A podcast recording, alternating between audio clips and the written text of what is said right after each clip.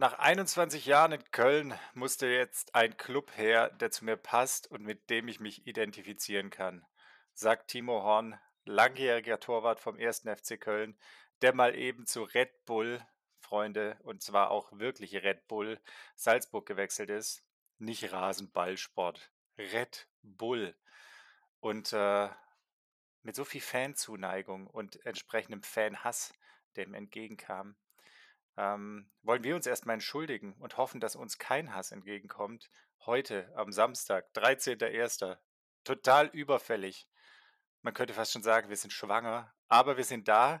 Und äh, das Wichtigste für euch, ich glaube, wir nehmen einfach zwei Episoden auf. Wir können heute eine kurze einschieben, kann man vorneweg sagen, der Lange muss noch auf die Rolle. Und dann machen wir vielleicht am, am Montag oder Dienstag noch eine, eine bisschen längere. Und bevor ich mich hier schon wieder total verzettel, gebe ich ab rüber in die Casa Henseleit, in die Keminate. Langer, was geht? Ja, ich, ich würde sagen, wir haben uns diese Woche ein bisschen mehr Zeit genommen, einfach um eine gute Episode hinzukriegen. Äh, nachdem du ja die Woche Stress hattest, ähm, ich habe viel trainiert und irgendwie, wenn man dann am Abend noch so einen Podcast reinklatscht um 9 Uhr, dann, boah, ich weiß nicht, ob da so was Gutes rauskommt, äh, wenn da jeder auf seiner Couch liegt und irgendwie irgendwas in sein Mikro nur noch rein säuselt und halb schon einschläft. Von dem her ähm, dachte ich mir auch so nach unserem ersten Podcast in diesem Jahr müssen wir jetzt mal mit ein bisschen mehr Elan reinstarten, weil die erste Episode war, glaube ich, auch so eine, ja, so eine so ein smoother Start in 2024. Noch nicht zu hohe Erwartungen gesteckt an das Podcast, ja. Deswegen starten wir jetzt heute voll durch. Zwar ein bisschen später als sonst, nicht Mittwoch wie gewohnt, aber dafür natürlich ähm, wieder voll am Start hier, gut gelaunt und ready für eine halbe Stunde hier zu labern. Kann man direkt sagen, die ganz Großen im Podcast-Business haben dasselbe Problem.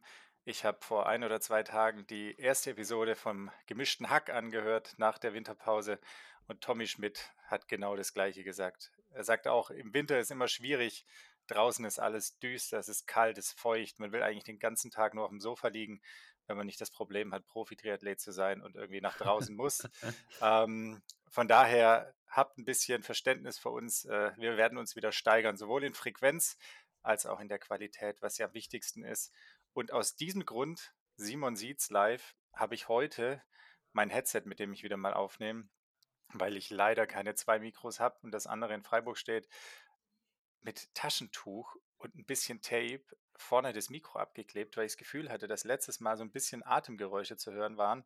Ich hoffe, das wird dieses Mal nicht so sein. Und wird bevor wir gleich einsteigen, ich musste sowieso an dich denken. Gestern, gestern äh, Grüße übrigens mal wieder an die Deutsche Bahn. Ich weiß nicht, wir sprechen ja irgendwie ständig nur noch über die Deutsche Bahn, weil die so einen guten Job macht. Gestern wieder Klaus Wieselski zum Streik aufgerufen, der Lokführer, ähm, zumindest der Lokführer, die bei der GDL sind. Und entsprechend musste ich ja mit dem Flixbus hier hochfahren. Äh, Braucht mit Anschlussstraßenbahn so schlappe fünf Stunden. Kann man eigentlich auch mit dem Fahrrad fahren oder laufen. Ähm, jedenfalls auf dem Weg zum Flixbus-Bahnhof sehe ich eine rote Katze und musste natürlich direkt an euren fetten Kater denken aus Steingarten. Ähm, Grüße gehen raus. Und ähm, der, der ist, ist ja Rest in Peace. Nein! Der ist ja gar nicht mehr unter uns. Das hast du gar nicht erzählt. Seit wann? Ja, doch, der war irgendwann war dann weg auf einmal. Ähm, das ist schon so ein Jahr her, glaube ich. Oder oh, so das halb... erzählst du nicht. Ja, ich habe das auch irgendwie so zwischen Tür und Angel mitbekommen. Mizo, Aber, ey. Ja. Äh, er hat am längsten durchgehalten von unseren drei Katzen. Ja, ich bin ja überzeugt davon, alt, ne? dass er der, das war, weil er so fett war. Dem ging es immer gut. Und der hat dann quasi noch so vier, fünf Jahre, wo er eigentlich schon überfällig war, hat er noch so von seinen Fettreserven gezehrt. Und konnte zwar nicht mehr viel essen, aber ihm ging es eigentlich noch ganz gut. Und ähm, ja, ich glaube, letztes Jahr, oh, ich weiß, ich weiß es gar nicht mehr, ehrlich gesagt. Aber ja, leider jetzt ähm, von den drei Katzen, die wir mal hatten, ist keiner mehr übrig. Äh, und er hat tatsächlich alle überlebt. Also er war, glaube ich, 19 oder 20. Also echt alt für eine Katze, ne? Äh, ja. Aber er hat ein gutes Leben gehabt und sah, sah aus wie Garfield. Von dem her schöne Grüße an Mizo im Himmel. Im schöne Grüße, Mizo. Ähm, für euch Hörer, es gibt auch eine Episode, da hat Mizu den Intro gesprochen. Weiß jetzt nicht mehr, wie sie heißt. Eine von den früheren, ähm, da ist er aus Interesse schnurrend ans Mikrofon gelaufen. Und dieses Schnurren ist auch hier auf Tape quasi. Ähm, und das andere vergesst ihr bitte wieder. Also jetzt nicht alle irgendwie den Winterspeck extenden in der Hoffnung, dass er dann hinten raus ein bisschen länger lebt. Das mag vielleicht bei einer Katze funktionieren in Jetzt, den jetzt, Alpen. jetzt investieren. Genau, jetzt investieren. Geht entweder zum Kollega, ähm, ich mach dich, ich mach dich Vogue treffen oder ähm, esst einfach noch ein bisschen Milchschokolade. Nein, Spaß beiseite. Da war jedenfalls so eine dicke rote Katze. Ähm, ich musste direkt an Mizu denken und äh, der ist äh, straight auf mich zugelaufen und dann rechts abgebogen zu so ein paar Mülltonnen. Und ohne Scheiß, ich weiß schon, wofür das Field in Garfield steckt, nämlich für Copperfield. Der war einfach weg. Der hat sich weggezaubert. Der ist ja zu den Mülltonnen gelaufen und dahinter, also hinter den Mülltonnen war eine Wand und die Katze war weg. Ich weiß nicht, ob der so einen Hintereingang in einer der Mülltonnen hat und da drin irgendwie so ein, so ein Haus eingerichtet hat. Aber er war weg. Er ist einfach weggezaubert. Garfield, Ja, die. Katzen.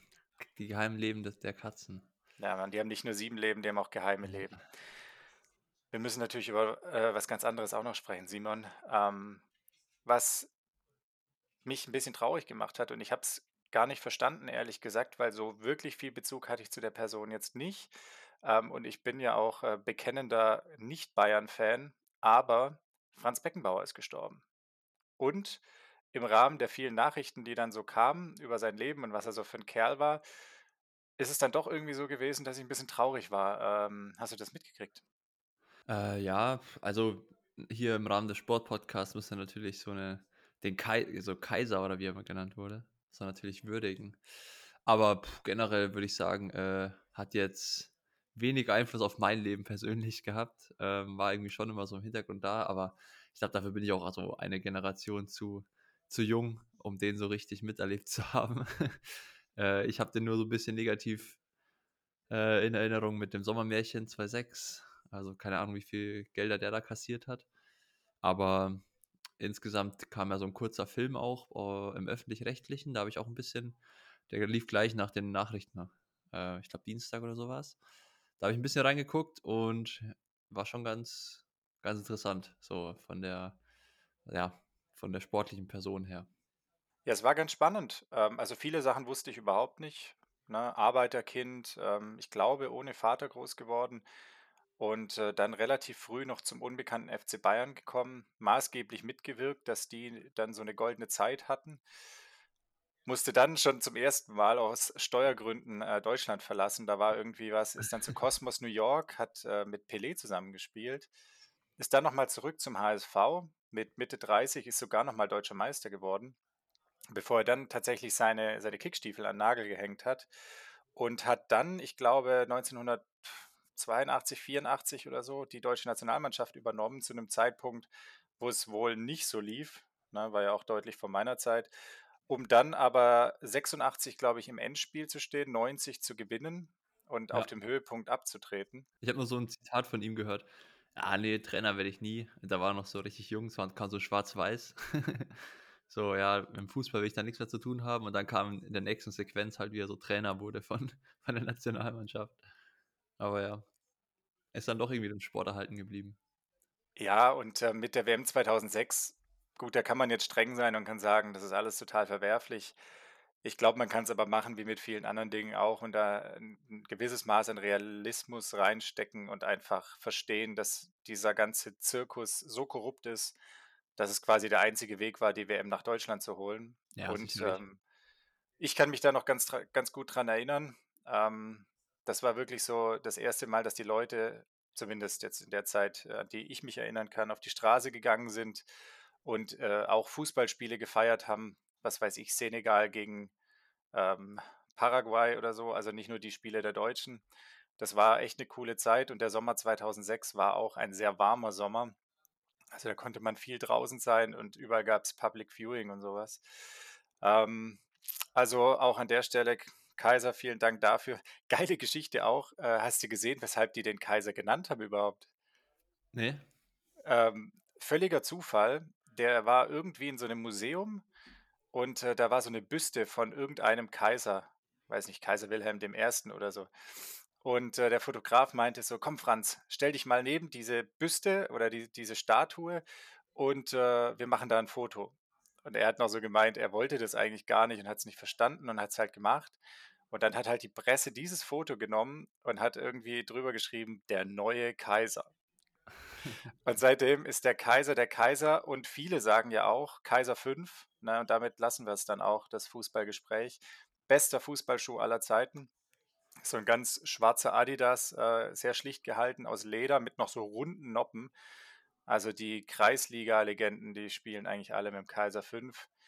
Ähm, da hat er echt was hinterlassen, der Franz. Und, um das aufzugreifen, Langer, warte mal ab, was aus dem Langen noch wird. Ne? Nicht, dass dann da noch eine ganz große Nummer draus wird. Also da deshalb, da müssen wir auch dranbleiben. Gut. Finden wir die Brücke zurück zum Triathlon. Der Simon hat nämlich uns ja schon entschuldigt, weshalb wir heute ein bisschen später dran sind mit der Episode. Stimmt aber nur so zur Hälfte, denn ich hatte insgesamt ja an, oder beziehungsweise ich hatte angekündigt, Besuch zu kriegen und ich hatte insgeheim gehofft, dass der Besuch dann vielleicht auch ans Mikro kommen könnte. Ähm, es war ja geplant, dass Miko, äh, Mika dieses Wochenende zu mir kommt. Problem ist nur, meine Freundin war ein bisschen erkältet und, das hast du völlig richtig gesagt, Mika ist ja gnadenlos. Ne? Wenn irgendwo ein Infekt im Raum steht, dann äh, läuft er da drum rum. Da ähm, kennt er nichts, ja. Da kennt er gar nichts. Äh, Verstehe ich aber auch. Ähm, und ich habe gerade ja auch zu dir schon gesagt, ist vielleicht wirklich ganz gut. Ich bin auch ein bisschen am Husten. Gibt ja jetzt wohl auch zwei neue Covid-Varianten. Das wollen wir jetzt aber nicht weiter äh, vertiefen. Du bist ja sowieso immun, wissen ja, wissen ja mittlerweile auch alle. Ähm, und von jetzt so vielen mäßigen News starten wir einfach mal zu einer guten News, die noch so ein bisschen inoffiziell ist. Die wird dann auch noch offizieller. Ich hatte dich ja gefragt, ob ich sagen darf. Du hast einen fahrbaren Untersatz. Du, du musst nicht laufen nächstes Jahr. Es, das, das Jahr ist gerettet. Oh ja, also wir können ja hier schon mal anteasen. Es gibt auf jeden Fall einen Radsponsor. Ähm, also da bin ich auch echt dankbar dafür, dass es jetzt im Januar noch geklappt hat. Ähm, richtig geil und richtig fair von der Marke. Ist auf jeden Fall auch eine coole Marke, also mit der kann ich mich sehr gut identifizieren und werde dann, sobald ich da ja was Offizielles habe oder auch ein paar Bilder und so, das dann öffentlich machen. Aber ja, auf jeden Fall richtig geil. Ähm, habe gestern quasi den Anruf von einem Marketingchef bekommen, als ich äh, laufen war. Ähm, bin mit AirPods mal gelaufen. Mache ich eigentlich auch nicht so oft. Aber habe dann nur gemeint, so, yo, ich bin gerade laufen, also falls es dich nicht stört, für mich ist okay so. Und dann meinte er auch nur so, ja, kein Stress, sind auch gute Neuigkeiten hier und so, bla bla. Da wusste ich eigentlich schon Bescheid. Ähm, haben wir noch kurz gequatscht und ja, richtig geil. Der Rest vom Lauf war dann auf jeden Fall erstmal äh, abtelefonieren, wie es alle. hier, äh, dich habe ich angerufen und so. Mit Mika habe ich auch mal kurz gequatscht. Ähm, genau, von dem her steht eigentlich mein komplettes Sponsoren-Setup langsam für dieses Jahr. Ähm, ist noch so ein bisschen was, ja, bin ich noch am Delegieren und Planen, was vielleicht noch ein neuer Partner kommen könnte, weil Happy ja weg ist. Aber so vom Material-Setup würde ich mal sagen, habe ich jetzt eigentlich alles. Ähm, ich habe einen neuen Neo- und Schwimmbekleidungssponsor, dazu auch die Tage mehr. Ähm, neuen Helmsponsor, äh, neu, neuen Bike-Sponsor und Laufradsponsor wahrscheinlich auch. Also von dem her jetzt, ja, ist zwar Januar, also hat jetzt auch ein bisschen gedauert und es ist schon ein bisschen Arbeit auch reingeflossen von meinerseits. Ähm, aber ja, so langsam kann ich mir sicher sein, dass äh, dieses Jahr materialtechnisch eigentlich schon mal gut wird. Von dem her habe ich jetzt eigentlich auch richtig Bock, hier noch ähm, das alles zu organisieren, damit ich das dann rechtzeitig äh, mein Wettkampfmaterial zusammen habe, bevor ich dann nach Namibia abhaue und dann direkt natürlich auch das WTS in Abu Dhabi starte. Nichtsdestotrotz, bei all den guten Neuigkeiten, die wichtigste steht noch aus. Und für den Fall, dass uns jemand zuhört von der Charité, Freunde, ja. macht mal ein bisschen hin. Wir brauchen eine Info. Der Lange sitzt auf Kohlen. Auf Oder Fall. wie geht's dir damit? Ja, also geht ums Herzthema natürlich, ähm, wo ja meine ganzen gesammelten Untersuchungen nochmal die ich, habe ich weitergeleitet an Experten in der Charité in Berlin und der muss sich das jetzt nochmal anschauen und beurteilen, wie es da so weitergeht bei mir. Ähm, ja, und ich, also ehrlich gesagt, es ist schon so, jetzt schon so lange liegt es bei dem, dass ich jetzt quasi schon zwei Monate gefühlt nichts mehr gemacht habe dafür, dass es jetzt einfach so ein bisschen aus dem Augen, aus den Augen, aus dem Sinn ist. Äh, das heißt, ich habe, ich denke jetzt nicht jeden Tag daran, aber immer wenn es so ein bisschen wieder aufkommt, dass ich ja, wie es jetzt genau weitergeht, wie ich halt die Zukunft planen kann, ähm, ist natürlich schon ein Scheißthema, weil man sich so denkt, okay, Also die Saison werde ich natürlich schon noch sicher machen können und so und auch, ja, wird wahrscheinlich schon Worst Case sein, wenn ich jetzt irgendwie abrupt aufhören müsste oder halt nächstes Jahr dann schon nicht mehr starten könnte. Aber ja, die Frage ist ja schon, wie, ob man irgendwas behandeln könnte oder ja, wie lang ich mit dem Triathlon planen kann, so ungefähr. Und äh, das ist schon eine Ungewissheit, die halt irgendwie so ein bisschen belastet. Aber ja, äh, gleichzeitig kann ich es halt auch einfach nicht beeinflussen. Von dem her, und da bin ich, glaube ich, auch ganz gut drin, dass ich die Sachen, die ich nicht beeinflussen kann, einfach ähm, wegschieben kann und da nicht so viel Gedanken dran verschwende. Ähm, und ja, von dem her äh, belastet es mich jetzt nicht allzu sehr. Aber es wäre schön, das auch noch mit abgehakt zu haben. Bis Namibia. Also, Auf jeden Fall, ja. Müssen wir da mal nachhaken. Also nächste Woche bin ich ja in Leipzig bei der alljährlichen KLD. Da schauen wir natürlich beliebte. auch nochmal, die sehr beliebte, ja. Allerdings dieses Jahr mal anders. Ähm, also den Radtest werde ich nicht bis zur Ausbelastung fahren, sondern eigentlich ganz cool, ähm, wissenschaftlich auch sinnvoller auf jeden Fall, als einfach nur diesen stumpf, diesen Stufentest bis zur Ausbelastung zu fahren. Äh, werden wir da so ein neues Protokoll machen, was eigentlich schon, ja, viele, also es ist nicht bahnbrechend neu, sondern es wird von vielen benutzt, einfach den Stufentest bis knapp über die Schwelle zu fahren, damit man die Schwelle ermittelt. Ähm, anschließend dann einen Sprinttest für die Fauler Max zur Bestimmung, also die quasi wie schnell bildet man wie viel Laktat, also Laktatbildungsrate. Und die ist ja auch wichtig, die gibt quasi darüber Aufschluss, ähm, ja, wie man sein Training so ein bisschen gestalten sollte. Also ob man eher schnellkräftiger Typ ist oder Metabol schnellkräftigen Metabolismus hat, sag ich mal, oder halt eher so ein bisschen äh, Longo-Ausdauerathlet ist. Ähm, und gleichzeitig hat die natürlich auch eine starke Korrelation zu der Schwelle wiederum. Das heißt, wenn die sehr hoch ist, die Laktatbildungsrate, ist deine Schwelle wiederum niedriger. Und wenn du das eben, ja, damit so ein bisschen spielst, kannst du halt die durch, ja, die ein bisschen runterzubringen, gleichzeitig die Schwelle erhöhen und so.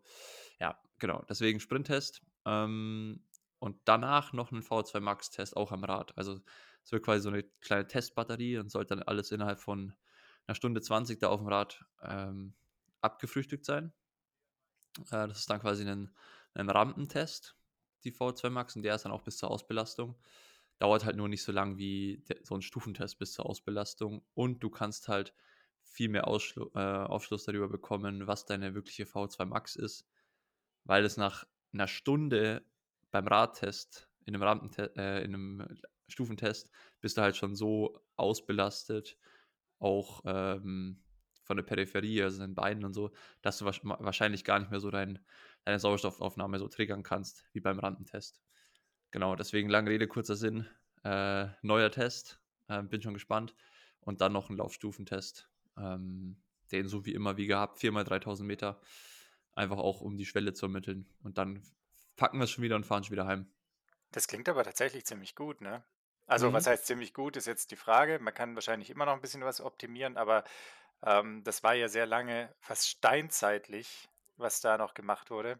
das Einzige, was mich ein bisschen traurig stimmt, ist, dass man jetzt ja gar keine Laktatwerte mehr von 15 oder was du da hattest erreichen wird, also voraussichtlich nicht. Ähm, das heißt, du kannst, du kannst gar keinem mehr sagen, was für ein harter Hund du bist. ja, schauen wir mal bei dem, äh, bei dem Rampentest, äh, wie, wie hoch ich dann noch komme im Rad. Und auch der Sprinttest ist natürlich interessant. Also wie viel Laktat bilde ich bei so einem 15 Sekunden Sprinttest? Das ist natürlich auch die Frage. Aber ja, ich glaube nicht, dass ich da auf 15 komme. So, bei mir ist, ich bin nämlich schon eher so ein Typ, der äh, gar nicht so eine hohe Laktatbildungsrate hat, wie man vielleicht denken würde. Ich kann nur ganz gut so Laktat akku akkumulieren, also aufbauen und tolerieren. Dadurch steigt der Laktatwert halt dann über die Belastung an. Ähm, wenn ich jetzt aber so einen Sprint mache, all out, dann habe ich jetzt nicht irgendwelche Sprinter-Laktatwerte danach. Ey, sorry, ich muss jetzt hier kurz Themawechsel machen. Ich, ich schaue gerade parallel Skiabfahrt, ähm, Wengen und es ist einfach komplett krank, was der Marco Odermatt zurzeit macht. Also alles zur KLD wird dann nächste Woche im Podcast besprochen. Jetzt kurz, kurzer harter Themenwechsel, Ski Alpin. Marco Odermatt ist gerade hier die Abfahrt runtergebrettert und hat einfach zweieinhalb Sekunden Vorsprung. Der zerlegt einfach alles zur Zeit. Ist aber gut, dass du es ansprichst, weil stand, äh, sowieso auch auf meiner Liste. Wir machen gleich noch mal kurz den Bogen zu dem Laktat-Thema, weil ich da noch ein, 2 Gedanken zu habe. Ja. Aber lass uns kurz beim Skifahren bleiben. Ähm, da gab's ja in letzter Zeit wieder einige ziemlich heftige Stürze. Ähm, die Jungs mussten teilweise mit dem Helikopter rausgeflogen werden. Ist es äh, worauf führst du das zurück? Ne, ist es äh, 'n Problem, dass der die die Competition zu groß geworden ist, dass alle noch mehr ans Limit gehen? Ist es ein Problem, dass das Material prinzipiell eigentlich so gut ist, dass man, äh, die Geschwindigkeiten und das Risiko gehen kann, solange bis man halt einen Fehler macht? Werden die Strecken irgendwie immer fieser gesteckt? Warum haut's da gefühlt alle 2 Wochen einen mit'm mit'm komplett kaputten Knie von der Strecke? Boah, ich ich glaube eigentlich gar nicht, dass es so, ähm, schlimmer geworden ist. Also, ich würde sagen, äh, das ist schon immer ein risikobehafteter Sport. Was du halt jetzt noch ein bisschen mehr hast, dass es an manchen Orten schlechtere Schneeverhältnisse gibt. Das heißt, es ist dann schwieriger zu fahren. Ähm, dadurch ist natürlich die Sturzanfälligkeit noch größer. Ähm, und du hast teilweise diese Sturzräume auch nicht. Das heißt, du hast den Schnee für die Piste, der ist meistens ausreichend da, aber du hast dahinter neben der Piste halt einfach nicht ganz so viel äh, Schnee und Platz, damit die Sturzräume gesichert sind. Und wenn du halt dann einfach in so einen Zaun reinknallst oder durch den Zaun durchfliegst und irgendeinen Baum rein oder so, dann äh, oder auf Geröll oder so, dann ist natürlich ja viel schlimmer als auf Schnee zu stürzen. Ich würde aber generell sagen, dass einfach Skifahren, vor allem halt die Speed-Disziplinen, die sind da so schnell unterwegs, halt teilweise 120, 140 km/h. Ähm, und das Material, wie du sagst, das gibt es halt auch einfach auch her. Also wenn man keinen Fehler macht, dann wird es halt einfach sau schnell. Wenn du die Kraft hast, die Kurve halt zu bekommen, dann bist du da einfach ja solchen Druck, Zug- und Scherbelastung ausgesetzt, dass halt beim kleinsten Fahrfehler einfach direkt der Körper nachgibt und nicht das Material. Von dem her, ja, wird wahrscheinlich immer risikobehaftet sein und ich glaube aber nicht, dass es jetzt mehr geworden ist. Also ich glaube einfach, dass es ja ähm, so also ein bisschen Glück und Pech zugleich. Also klar kannst du ähm, durch bessere Technik, mehr Kraft und so noch mehr Sicherheit reinbekommen, aber so ein bisschen ja, Pech oder Unkonzentriertheit können immer passieren, ne? Und dann hast du halt den Sturz, ja. Und was macht der Marco Odermatt jetzt besser als die anderen zurzeit?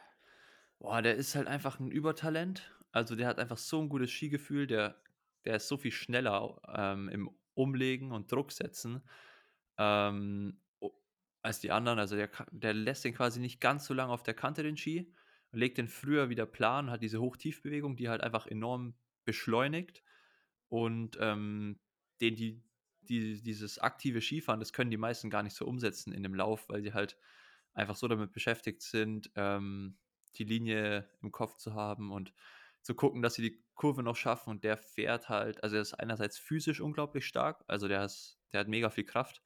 Der fährt auch so mit einen der härtesten Materialabstimmungen, die es gibt. Ähm, also so ein Norweger, der fährt das gleiche Material wie er, ähm, also vom Ausstatter her, ich glaube Atomic. Ähm, und der hat gesagt, er will mal den Skifahren vom Odermatt und der hat halt keinen Schwung damit hinbekommen, weil der einfach so hart ist. Und der Odermatt schafft es halt, den kurzzeitig so zu beschleunigen, dass er die Kurve macht, also den Radius von der Kurve bekommt, aber dann gibt er den auch wieder frei. Und wenn er den, wenn er halt den Ski freigibt, dann ist es dieses Planstellen, also quasi auf die äh, plane Fläche legen und das ist immer schneller als auf der Kante. Und dadurch schafft er es halt einerseits die, die Schwünge ein bisschen kürzer zu setzen, mehr zu gleiten und gleichzeitig noch mehr so dynamischer zu fahren. Also einfach so aus den Sprunggelenken raus, Hoch-Tief-Bewegung beschleunigen und da ist er schon, äh, also ist einfach richtig geil zum Anschauen gerade. Der ist, da passt gerade alles. Also er hat das Talent, die Kraft, der hat gerade einen Lauf so und es sieht auch einfach so einfach aus. Also bei allen anderen merkst du richtig, die Piste lässt nach, das ruckelt, äh, da sind Schläge drin und der fährt halt einfach den, einen anderen Weg, äh, kann kürzere Wege fahren und fährt einfach besser. Also ist geil zum Anschauen. Ist schon irgendwie cool, ne? Also es ist tatsächlich ja was, was sportartenübergreifend auch so ist. Wenn es irgendwie einfach aussieht, dann, ähm, dann ist immer gut. Ne? Egal, ob das jetzt, was weiß ich, Messi beim Fußball ist oder der Odermatt beim Skifahren oder der, ach was weiß ich, mir fällt jetzt nichts ein, aber wenn es halt immer so aussieht, als wäre es mühelos oder würde so gut von der Hand gehen, dann steckt da meistens äh, sehr viel Können und äh, Ja, auch Talent dahinter. ja, jeden Fall. Apropos Talent, ähm, hast du das Video gesehen von der Tochter von Felix Neureuter? Nee? Das war tatsächlich auch ganz cool. Äh, Weiß jetzt nicht, was man suchen muss, war irgendwie auf Insta. Ähm, die geht ganz gut ab. Also ich schätze, alt die wird so, ja, keine Ahnung, ist ein kleines Mädchen, vielleicht so fünf. Aha. Ähm, und äh, irgend, weiß nicht, ob er ihr hinterhergefahren ist, aber es wird so von hinten gefilmt und die hat da ganz gute Schwünge drauf. Also keine Ahnung, ob die das Ziel hat, auch mal in den Rennsport dort einzusteigen oder ob das einfach väterliche Gene sind und der, der heimische Hang. Aber äh, auch für euch da draußen, schaut es euch mal an. Das ist schon auch beeindruckend, wie mit was von der Leichtigkeit und auch Geschwindigkeit die da die Piste runterbrettert. Ich hatte es gerade schon gesagt, äh, ich will noch mal kurz die Kurve kriegen ähm, zum wissenschaftlichen Teil, den der Simon angesprochen hat und zum anstehenden Test in Leipzig. Nämlich, wir haben ja wieder einen Konkurrenz-Podcast mehr, muss man sagen. Wenn man ehrlich ist, ähm, wird es wahrscheinlich allein aufgrund vom Blumi äh, direkt links an uns vorbeigehen. Aber es gibt jetzt The Norwegian Method, Ja. äh, die, die norwegische Methode, äh, quasi so eine Kooperation vom Olaf Alexander Bu, ähm, dem Blumi und Santerra Technology, ähm, die wohl, ich habe noch nicht reingehört, äh, auch viel äh, über den wissenschaftlichen Hintergrund und eben die norwegische Methode, heißt große Umfänge, äh, sehr engmaschige Trainingssteuerung, äh, viel moderne Technologie reden wollen. Ich weiß nicht, ob die das im Wochenabstand machen. Ähm, sicherlich für die Nerds unter euch oder auch unter uns äh, spannend und aus dem Grund habe ich gedacht, das haben wir auch schon länger mal vorgehabt, so ein bisschen aufzudröseln, was Simon gerade schon angesprochen hat. Also was ist eine Fauler Max? Äh, was ist eigentlich die VO2 Max? In welchem Verhältnis steht das? Ist es sinnvoll, jemand, der eine niederschwellige Laktatbildung hat, ähm, übers Training umzustellen? Na, da kann man dann, wenn wir drüber sprechen, können wir auch nochmal sagen, ich kenne ja so ein bisschen die Laktatprofile der drei Norweger, zumindest ähm, habe ich damals ja so einen Eindruck gekriegt im, im Lab. Und da war eben auch genau die Frage, ähm, manipuliert man das? Oder ist es vielleicht ein Nachteil und man akzeptiert, dass es ist, wie es ist und sucht eher Stärken? Also der eine vielleicht eher ähm, auf die längere Distanz, der andere mehr auf die kürzere Distanz äh, und ähm, trainiert quasi die Stärken raus, als zu versuchen, die Schwächen rauszutrainieren. Ähm, ich würde sagen, wir planen das einfach mal für die nächsten Wochen. Vielleicht mit irgendeinem Sportwissenschaftler, vielleicht hat der Steffen ja Zeit. Ich wollte gerade äh, sagen, da müssen wir eigentlich einen Steffen reinholen, weil ähm, meine, äh, mein Fachwissen reicht da in der Theorie, glaube ich, aus für meine Bedürfnisse, aber wenn man es gut erklären will, glaube ich, braucht man jemanden, der es versteht ähm, und da auch ja, am besten studiert hat drin. ähm, aber ja, wir könnten es ja vielleicht uns mal die nächsten zwei Wochen mit auf die Agenda schreiben, weil ähm, dann können wir quasi meinen Test auch ein bisschen mit auswerten. Ähm, Mal schauen, wenn er gut genug ist.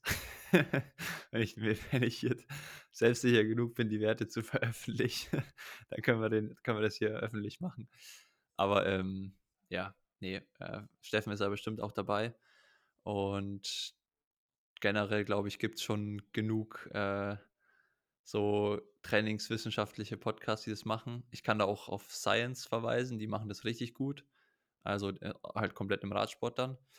Ähm, und da ist es halt auch ein bisschen einfacher, weil du hast halt im Triathlon bei uns wirklich, ja, ich würde sagen, Kurzdistanz ist da ziemlich komplex. Also du hast halt nicht dieses, ja, schwarz-weiß, du brauchst unbedingt die und die VO2 Max und die und die Laktatbildungsrate, damit du die und die Schwelle hast, ähm, weil es halt so polarisiert ist in der und so Renndynamik abhängig. Also wann du wie viel investieren musst, du musst sicher mal über die Schwelle drüber gehen zu ganz vielen Zeitpunkten im Rennen dann aber wieder in der Lage sein, quasi dich davon zu regenerieren. Ähm, von dem her würde ich, ja, ich bezweifle es, dass es so den perfekten Kurzdistanz-Triathlet gibt, äh, weil dann ganz viel noch mit der Technik zusammenhängt. Auch beim Schwimmen und so, wie schnell du da bist, ja, also super komplex. Und beim Radfahren kannst du das halt, oder beim Langdistanz-Triathlon vergleichsweise einfach einordnen, weil da wird es halt schon so sein, je besser deine Schwellenleistung ist, zum Beispiel bei beim Ironman, desto schneller wirst du halt auch sein, weil du halt ökonomischer bist, kannst eine höhere Leistung über eine längere Zeit fahren, musst eigentlich selten drüber gehen. Ähm, deswegen kann man da schon sagen, dass zum Beispiel da eine sehr niedrige Laktatbildungsrate auf jeden Fall von Vorteil ist. Die Aussage würde ich jetzt im Kurzdistanz-Triathlon auf jeden Fall nicht so unterschreiben. Machen wir einfach so, wir verweisen für alles, was komplex ist, an andere und den leichten Teil, den machen wir nach Leipzig Genau. mit dem Bibo. Das ist noch ein guter Plan. Ich muss noch nachtragen. Wir haben ja gesagt, wir machen heute nicht so lang. Ähm, also würde ich sagen, haken wir jetzt noch die letztlichen zwei, drei Punkte ab, dass wir in zwei, drei Tagen dann auch noch was zu bequatschen haben. Ähm, dir habe ich es gestern schon gesagt, weil wir ja geplant haben, dass wir heute aufnehmen. Und gestern Abend gab es den Ofenkäse von der Schönegger Käsealben und du hattest mir ja noch so ein kleines, kleines Weihnachtspaket mitgegeben. Ähm, also wirklich überragend. Ne?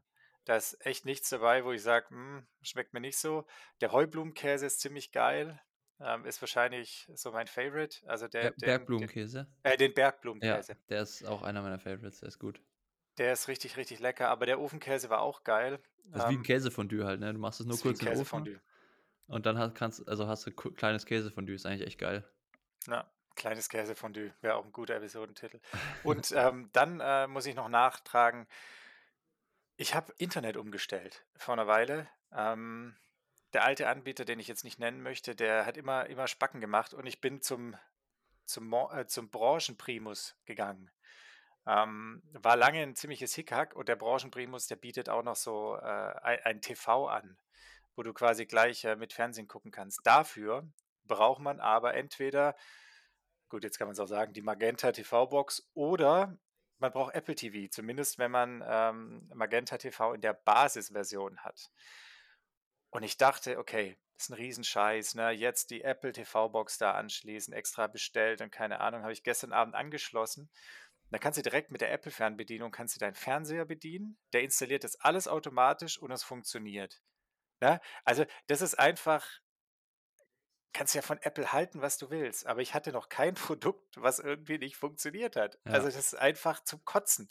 Man würde gern was anderes nehmen, aber jedes Mal, wenn man sich dann doch dafür entscheidet, ist man eigentlich ganz froh.